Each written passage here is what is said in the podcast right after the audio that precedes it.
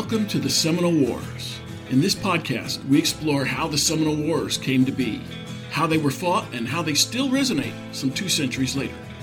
I am your host, Patrick Swan, and our show is a production of the Seminole Wars Foundation, found online at www.seminolewars.us.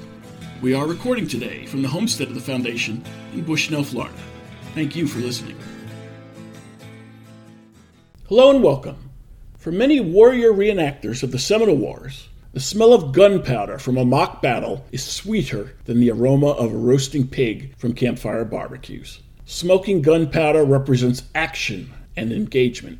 It represents an adrenaline rush from fighting for your side while hundreds of onlookers watch nearby. And it represents a means to show what is usually only described through the written word in a history book. This, they are saying, is how it really went down. That smoking gunpowder then is indeed sweeter, for some, but not for Louis Bearsheart, a Seminole living historian interpreter. He prefers the slow burn of smoking meats in a Seminole hunting camp, where he can live in tune with the old ways of self reliance, far removed from the conveniences of modern American life, where he can trap and then carefully butcher a raccoon, sear it on a spit, and then provide it for his family's dinner plates. After all, you just can't find tender enough raccoon fillets at your local supermarket anymore these days.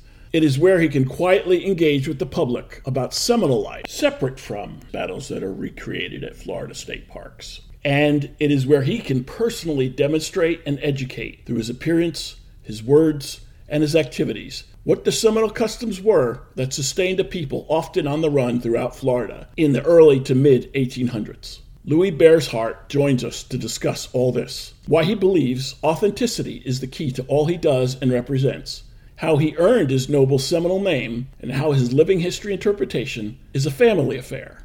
Louis Bearsheart, welcome to the Seminole Wars.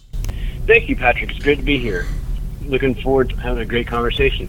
I've met you at several reenactments. You consider yourself a living historian or a reenactor or something in between or some hybrid? I see myself somewhat in between. When you think a reenactor, most people think reenactor to be someone that studies a specific portion of history, sometimes even just a specific battle. Living history, to me, tells the whole story from beginning to end, what caused the entire story to happen, and how that whole story goes about. I really do enjoy seeing the whole story, the whole picture, the big picture of everything that's going on at an event. Without the whole story, you only have just a little snippet of the history. Other reenactors have told me something similar that when you see a battle interpretation, it's only a snapshot, and there's no interaction between those doing the interpretation and the general public. Whereas, in contrast, as a living historian, you get a chance to interact. What kind of experience has this been for you? It's always positive. There are some hiccups with interpretation, silly stories or silly questions, or what might be considered a silly question by some, and others not so much. Are you really going to eat that? Or do you really sleep there? Questions such as that. And sometimes I think there's underlying questions that aren't being asked. Well, how do you sleep there in that tent with no doors and no floors? Most people, when they think of a tent, they think of mosquito netting, they think of being able to close yourself in for additional security from animals, reptiles, bugs, things of that nature. You know, there's precautions and things that you do to, to lessen that exposure. The question of are you really going to eat that? As an example, I sometimes have wild animals Uh, hanging over my fire for food, showing that in the 1830s we didn't always have hamburger available to us. As an example, every once in a while I'll hang a raccoon over the fire, and I actually do enjoy eating raccoon. You hang it over the fire and let it sit in the smoke for about five or six hours, and it tastes like Sonny's barbecue. It's different than what people realize. It kind of brings to mind a, a thought that my mother had posed to me one time when discussing this very topic. She said, Well, we don't have the small town butcher shops anymore with the whole animal hanging there above the counter or behind the counter. We have a disconnect from the animal to food nowadays.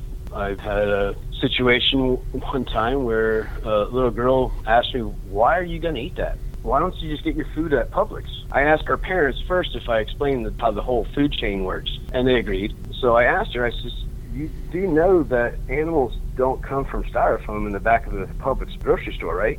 and she was dumbfounded. Had no idea that hamburger actually at one time was a cow. That pork chops were at one time a live pig. We've lost that connection to how food becomes food. And that's kind of like a side lesson to living history. It's not about preparing for the end of the world or anything like that. It's about just knowing, having knowledge, uh, going out and asking questions, doing some research and finding out how to do something that is not normal or not generally practical, right?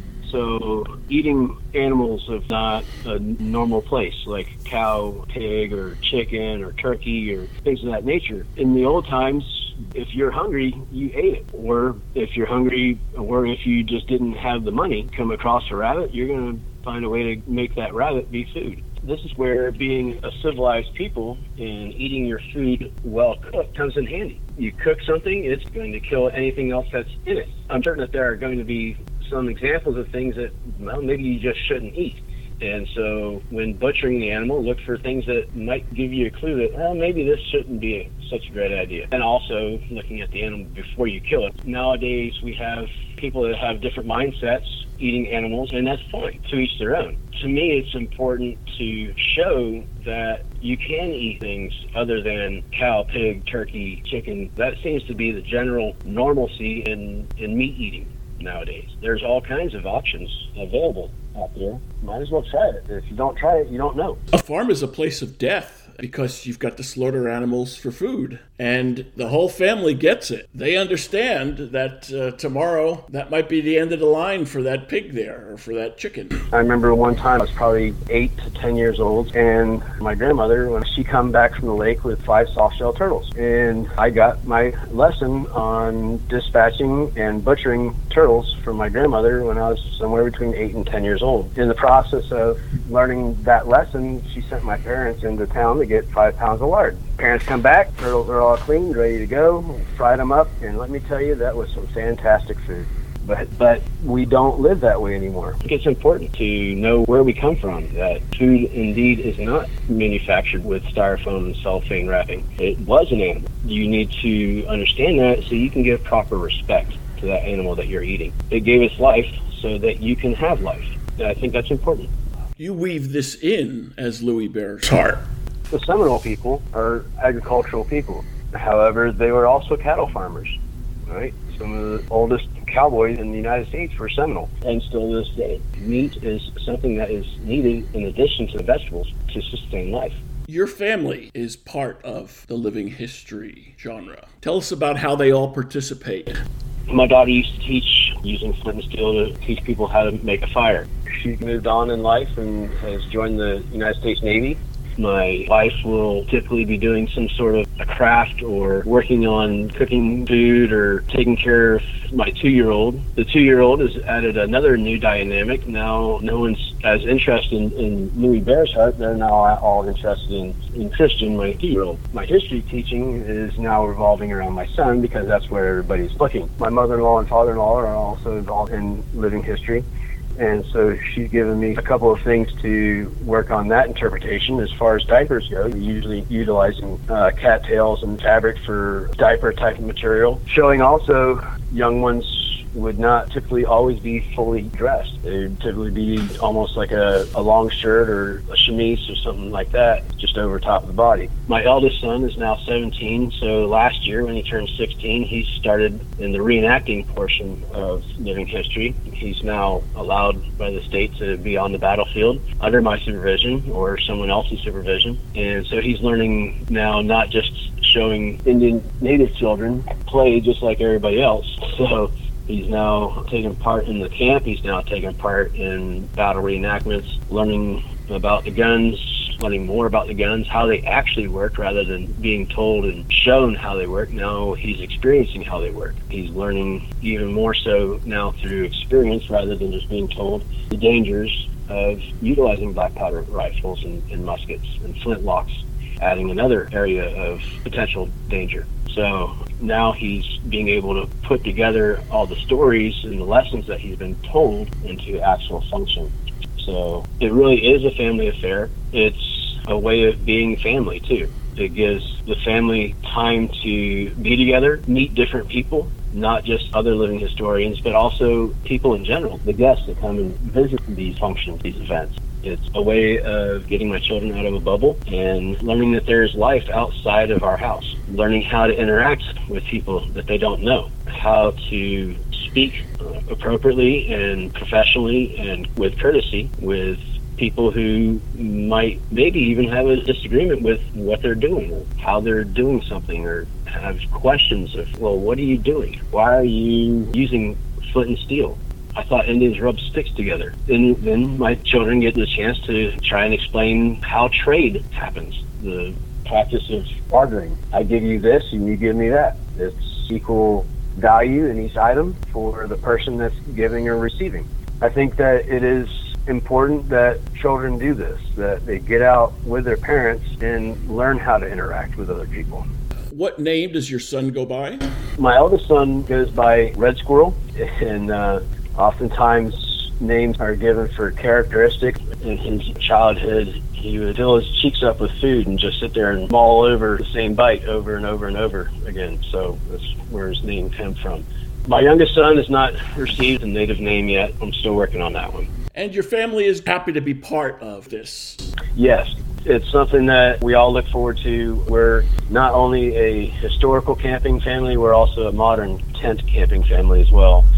It's just another excuse for us to get out of the house and camp, hang around the fire and cook some food and enjoy friends and good conversation. And it's something that we all look forward to. Living history is something that we do not just in at events, but also in daily life, teaching history and teaching where we've been so that we can go forward. How long have you been interested in history? Pretty much since childhood in childhood, one of my favorite topics was the Civil War. I've been to a few Civil War reenactments. I decided the Civil War just wasn't for me. I remember in high school, I had a history teacher, uh, Mr. Fernandez. He really had a different teaching style. He found a way of bringing history to life, not by dressing up or what have you. He found a way of bringing history to life by giving real examples outside of the textbook of, of what was going on in, in certain situations and, and telling the stories of those times. I didn't realize it until quite a long time later that Mr. Fernandez was actually doing living history. He brought history to life outside of the text, away from the black and white print, brought questions and curiosities to the, the, the history story that was being given to make you think of, well, what really might have happened?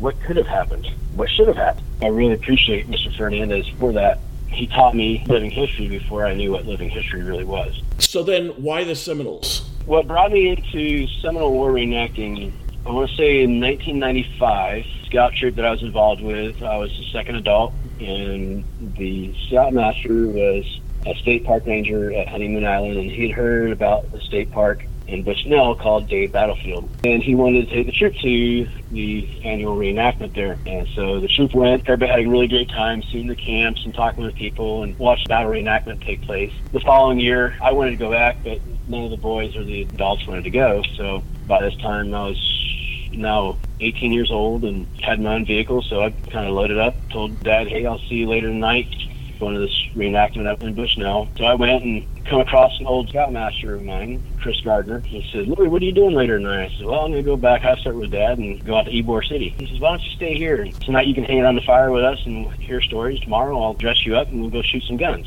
Sounds like a party to me. So I said, well, I got to go up to the corner and call Dad and let him know I won't be home for supper. And said, hey, I'm not coming home tonight. I'm going to hang out with Mr. Gardner and take part in this reenactment tomorrow. And it was agreed, and so I went back and had a great time. That night, reenactor, living historian, is not with us anymore. Chobe staged the party at Wahoo Swamp, which the story says is what happened after the Dade battle. In the Wahoo Swamp, the Seminoles gathered together around the fire and were all kind of worried and scared of what they had just done. They had just started a, a war and were concerned about what the future might hold. Knowing Osceola wasn't there yet, he finally arrived to this and saw what was going on and gave a motivating speech, and Party Wahoo Swamp began. Swamp dancing and getting together and figuring this out. The next morning, Chris Gardner dressed me up and did as he said and taught me about black powder guns and took me to the safety meeting, and the rest is history. That's why Seminoles, well, I wanted to get involved in this somehow, some way, and I just found out how. I wasn't necessarily interested in doing Civil War, and Seminole history works for the state that I live in, Florida. Best place I've been to yet, and that's why Seminole. But you're not playing a federal soldier. If you had different friends, might you have been playing a federal soldier? I don't see myself a military type. I like to make my own path. I kind of joked with my daughter's JROTC instructor. I said, "Man, I'm glad I'm Indian. I just to walk in circles where somebody else tells me to go." He just kind of chuckled at it. I like to explore on my own and find different ways of doing things rather than being told which way to walk. The Seminole reenacting fits my personality better. From what you describe, it doesn't sound as though you became a Seminole living historian because you were eager to get into the battle reenactment action, but rather you're more comfortable with the more holistic approach presenting this is what Seminoles lived like when they weren't involved in active resistance to the Army's removal campaigns. Yes, that kind of defines me, actually. I grew up in Boy Scouting. I've always found it important to know the whole story. It's not just about going and burning powder. It's about the story behind it.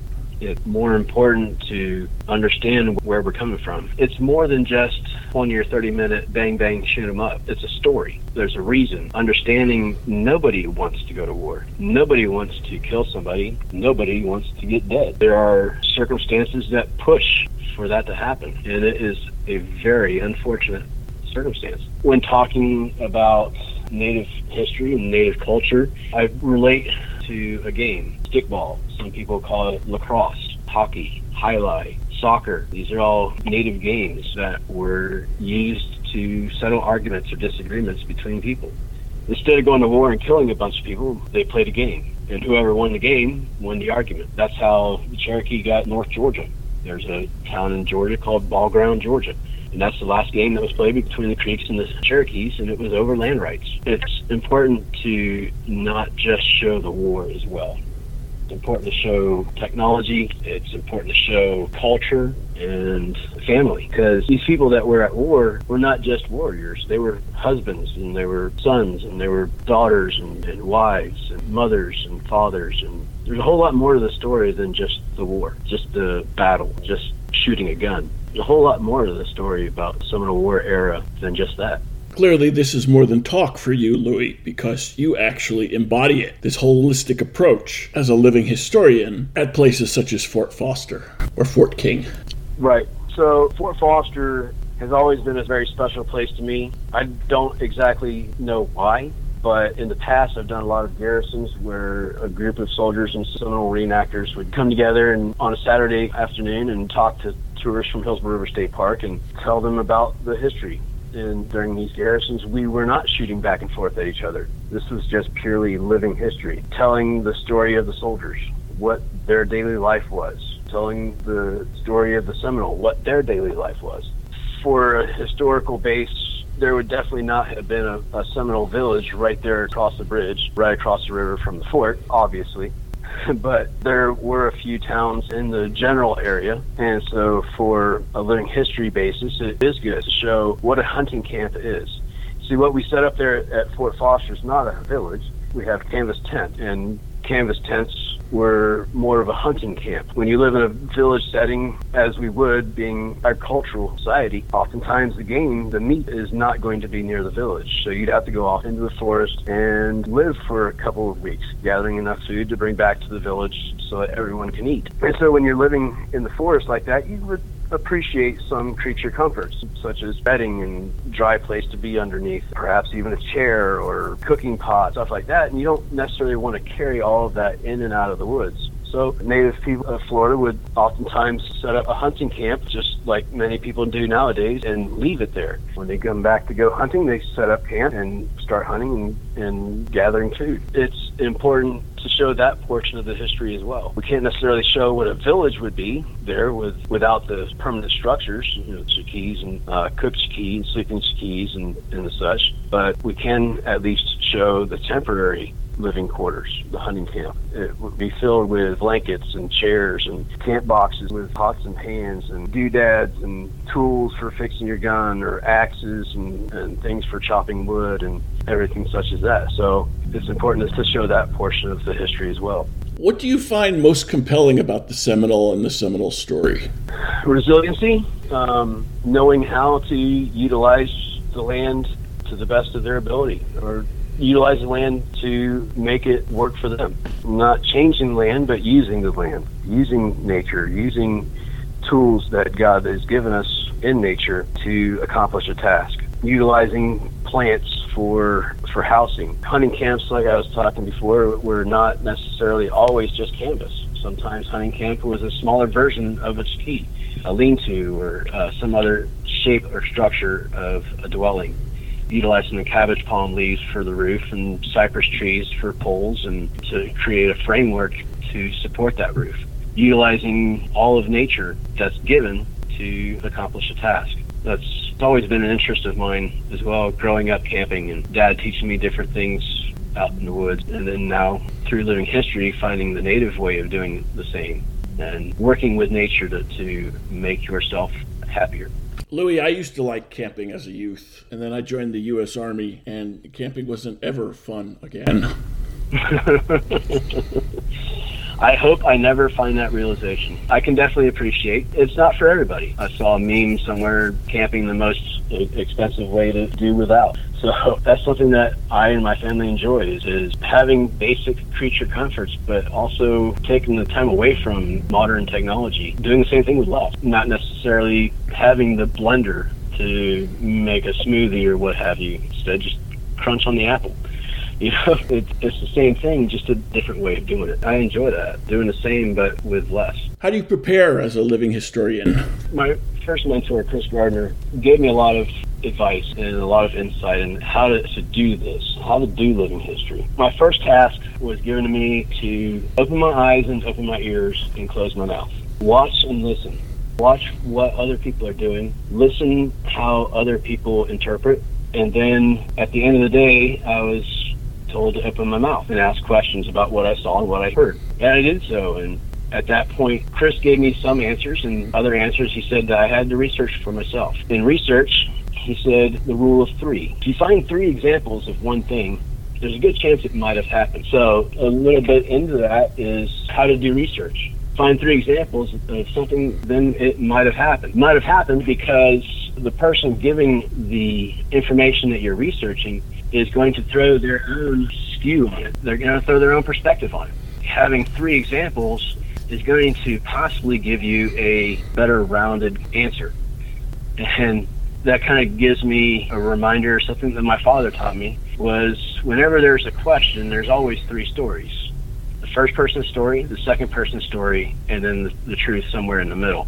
So uh, the rule of three works in a lot of examples. In preparing to be a living historian, read books. However, in my persona as a native reenactor, a lot of those things are not written. So oftentimes it helps to talk with other people, find a story and learn from that story, and learn the story and then learn from the story. We have a couple of Seminole tribal members that are living historians with us. They're often very willing to share information. You'll read something in a book and you'll say, well, okay, great, but what's the other side? So talk to somebody that's read a different book find that book and read that book. Talk to someone that's heard the oral history, what had happened. Use that story for research as well. When giving information to the public, nothing is for certain. In my opinion, there's no such thing as an expert. No one knows everything. There's always something more to learn.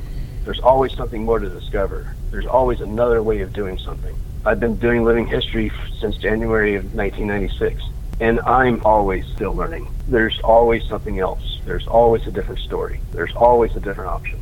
I hold my life to that as well. There's always a different way. Why is it important for you to be as authentic as possible when presenting as a living historian or as a reenactor? It's important because how can you tell a story if you're not right? How can you be trusted if you're doing things halfway? If you're only half done, you're not completed. So it's important to know what to look like. If you are reenacting a wartime scenario, you're probably not going to be wearing all the bells and whistles of ceremonial or Sunday go to meeting regalia because that's just not comfortable out in the woods, in the briars, in the, in the bushes, running around in the tall grasses It's not comfortable to dress that way. It's not just being sure to, to look authentic or be authentic for what you're actually doing.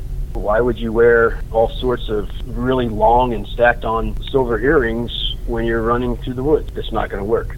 Tie your clothing appropriately for going through the forest so everything trails behind you. You're less likely to get hung up. Your leg ties are less likely to get hung up. Your sash is less likely to get hung up. Keep your shooting bag with a short strap so it hangs closer to your body. Then turn it so it follows along behind you. When you need it, turn it to its side so you can get into it. If you have long hair, it should be braided to the back side of you. These small details help you to tell the whole story. If you look right, you're going to sound right. Oftentimes, I'll hear newer living historians saying, Well, I found this. I know it's not quite right, but it'll work. No, it, you just answered your own question. It, it, will work. No, it won't work because you just said it's not right. This is where I'd come in and say, hey, let's think about this. If you need help, I'll help you. Here's some research information. This is what I would recommend to do.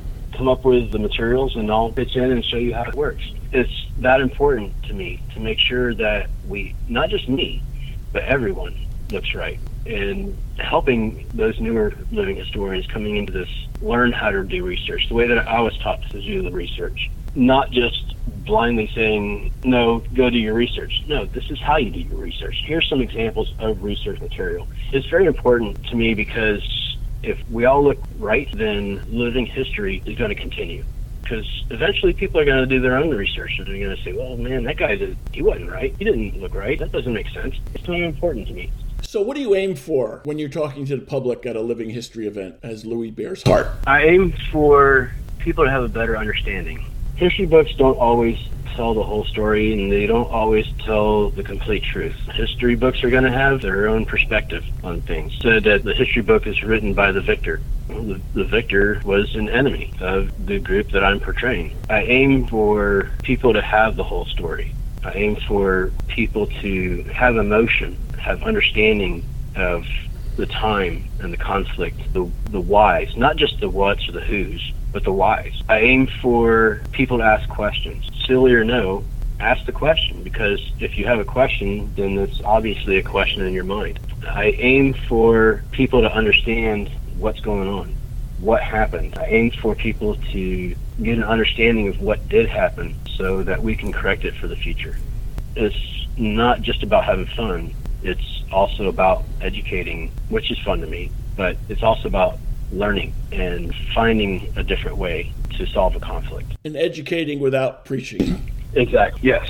My style of educating is can be seen as different. I I give thought-provoking ideas. What do you think would happen if?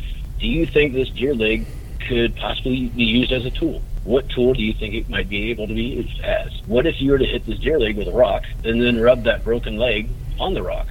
What does it become now? It becomes a knife.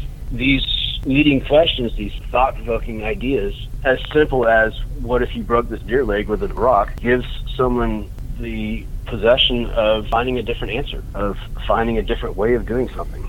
The whole story is not told by me. The whole story is told by everyone, including me.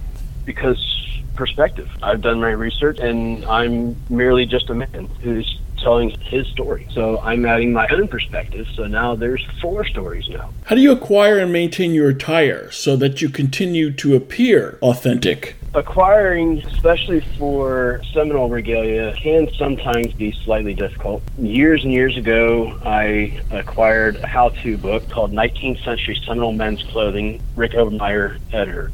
That's the book on clothing of how to make a Seminole plain shirt, how to make a Seminole long shirt, how to do finger weaving, how to make moccasins, how to make leather leggings, how to make wool leggings, how to tie a turban. Bandolier bags includes everything for an initial portion of research. That came in very handy that I purchased many, many years ago. In fact, it's still got my parents' address listed on it, and this one is, is dated 1991. Now you can find that information and additional information online, nativetech.com.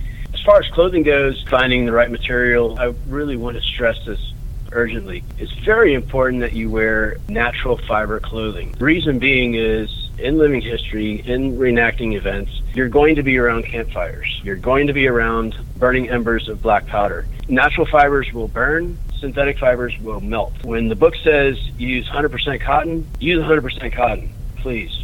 All right, I'm throwing a, a, joking connotation in here, but it's very important to follow that. Synthetic fibers are going to look brighter and more vibrant, and some people might consider them to be more comfortable. But safety, not just authenticity, is utmost important in my book. Many times I've gotten my clothing caught on fire, both from the campfire, cooking fire, and also from my flintlock. It's saved me a lot of suffering by using natural fiber clothing. Obtaining it can be difficult. There are a couple people that are manufacturing Seminole clothing, but very, very, very few. I only know a handful, and probably even less than a handful. My mother-in-law being one, uh, another friend, the Berry family. They're producing some clothing as well. So obtaining clothing, uh, especially since I got married to my mother-in-law's daughter, uh, has become so much easier. Thanks, Mom. She does anything cloth for me, including finger weaving, shirts, waistcoats, vests when it comes to cloth, I have a hard time. Sewing leather, I'll do that all day long. But when it comes to the gussets in the arms and stuff like that, it throws me for a loop, and I cannot wrap my head around it. However, the the book I was talking about is very handy for that, and goes through it very detailed. Uh, it just just didn't work out for me. Maintaining. If you do living history right, you're going to have to replace clothing eventually. so rolling around in the dirt, rolling around, doing reenactments, walking through the woods, clothes are going to get torn up. You're going to be constantly sewing, you're going to be constantly repairing, you're going to be constantly repairing or replacing deerskin moccasins because these living history events oftentimes have paved roadways that you're eventually going to have to cross. Those paved roadways are murder on deerskin. Moccasin repair, including uh, glue and patches of deerskin on the soles. Nowadays, I actually wear colonial or Brogan shoes due to diabetes and needing to protect my feet a little bit better than a piece of deer skin. So that adds a different flair to my persona and my look. I would just interject for our listeners that Louis is not losing any authenticity. The soldier reenactors wear brogans as well because brogans were shoes of the time. And if a Seminole needed shoes besides moccasins, they could get them off a soldier that they had slayed in battle.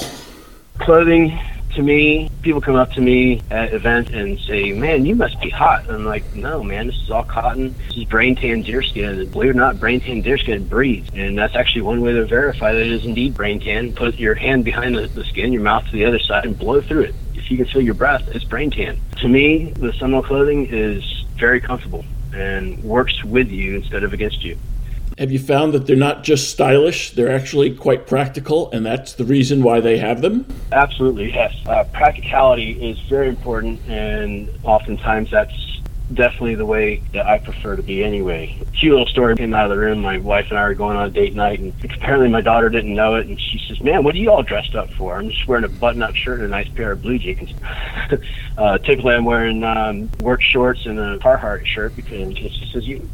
I says, "What do you mean?" She says, "Well, you always look like you're about to go do some work." And my wife says, "Well, it's because he's typically about to go do some work."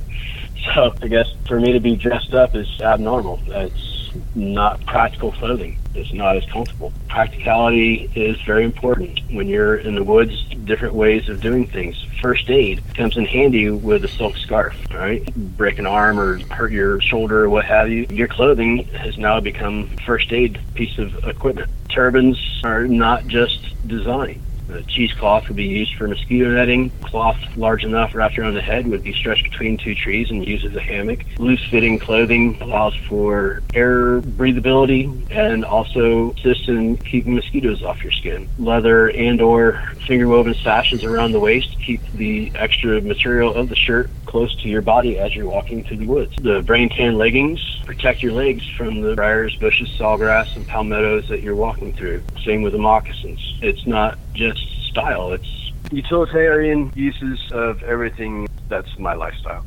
We've talked about a lot of things, Louis, but we haven't talked about how you got your name. Yes. So after Chris passed away, uh, Chris Gardner, my first mentor, Jim Sawgrass took me over, and I traveled a lot with him and learned a lot from him. Still am learning a lot from him. I traveled all over the country. I've been in New Mexico with him, talking at the FLETC facility there, the Federal Law Enforcement Training Center there in uh, Artesia, New Mexico. I've been to uh, Battle in New Orleans for the bicentennial. I was at Jazz Fest in New Orleans, uh, done shows at Kiawah Island in North Carolina. I spent a lot of time with Jim Sawgrass, and he is the one that gave me the name Nokusfigi, which is Heart of the Bear. I go by Bear's Heart because another friend of ours had that name first. He and I came up with the agreement many years ago that he would remain Heart of the Bear and I would become Bear's Heart. So it is a slight skew on the translation, but um, it works for everybody. When I got married, my wife noted that oftentimes when I'm having difficulty doing things, I growl or grunt and or possibly maybe snore. I don't know. Snoring never bothered me. I'm always asleep, but so the bear portion of it, she says, fits me very well. So uh, that's where I have been given the name Bear's Heart. Where in Florida will the public find you? In Florida, hopefully very soon. You can find me Fort Foster. You can find me Fort Cooper. Manatee Springs does living history event usually the Friday and Saturday after Thanksgiving. Find me at Flagler County Powell Princess Place Preserve. That's over on the East Coast, Palm Coast area. South at the reservation, I'm hoping uh, maybe that'll take off again and go back down there. Events here in Florida, like I said, will hopefully start up again and hopefully soon. Realizing the current times with the COVID 19, might have to figure some way of social distance reenacting. It'll be interesting. I want to suggest a qualified exception to your rule about authenticity in, say, portraying a Seminole to tell the story. And that would be when I see park rangers in uniform and they're talking, I feel like this is the authority. You work with Florida State Parks as a park ranger.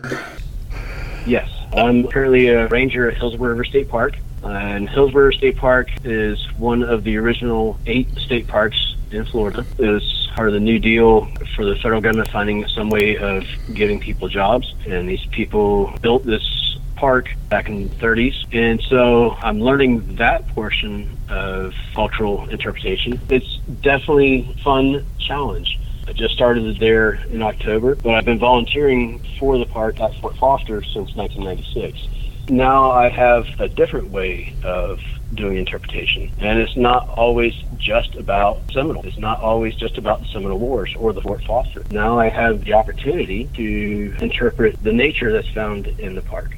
The animals and plants and ecosystems and the river, Hillsborough River State Park was built around class two river rapids found right here in Florida. Our portion of the Hillsborough River has class two river rapids that, by the way, are not permitted to be shot with a canoe or kayak. Uh, we extremely discourage that.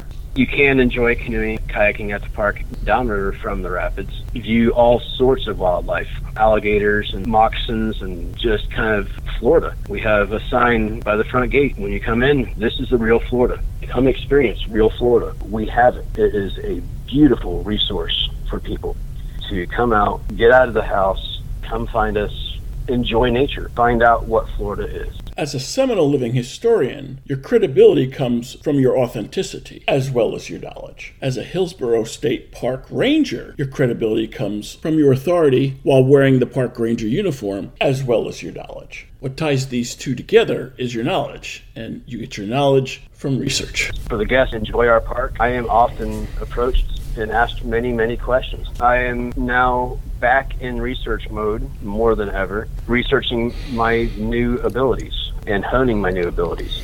Something that Chris Gardner taught me if you don't know the answer, say, I don't know the answer. And then don't leave it at that. Go find the answer. Help that person find the answer. Do the research and find out. That way, this time, you can answer that question better. Anything in particular, now that you're a park ranger, that you like more than anything else? Finding someone that knows something that's different, finding someone that is curious. I really enjoy it when someone asks questions because to me that means that they're looking for an answer. Rather than just taking something at face value, they're trying to learn something. That is absolutely gorgeous in my mind when you meet someone like that. I really do appreciate people coming up and asking questions. Louis Bear's Heart, we're out of time. Thank you for joining us for the Seminole Wars. Thank you very much, Patrick. This has been fun, and I very much enjoyed it.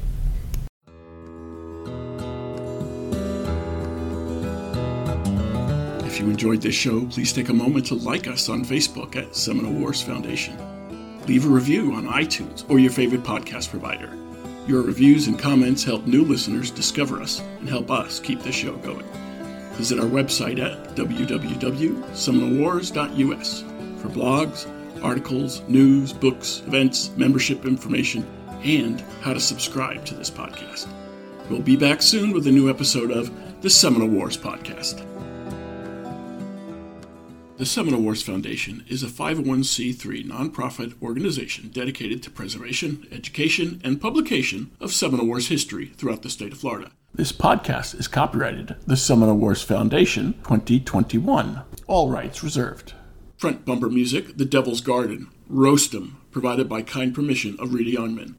Back bumper music, Second Seminole Win, by Jed Marum and Ricky Pittman, courtesy of Ricky Pittman. All rights reserved.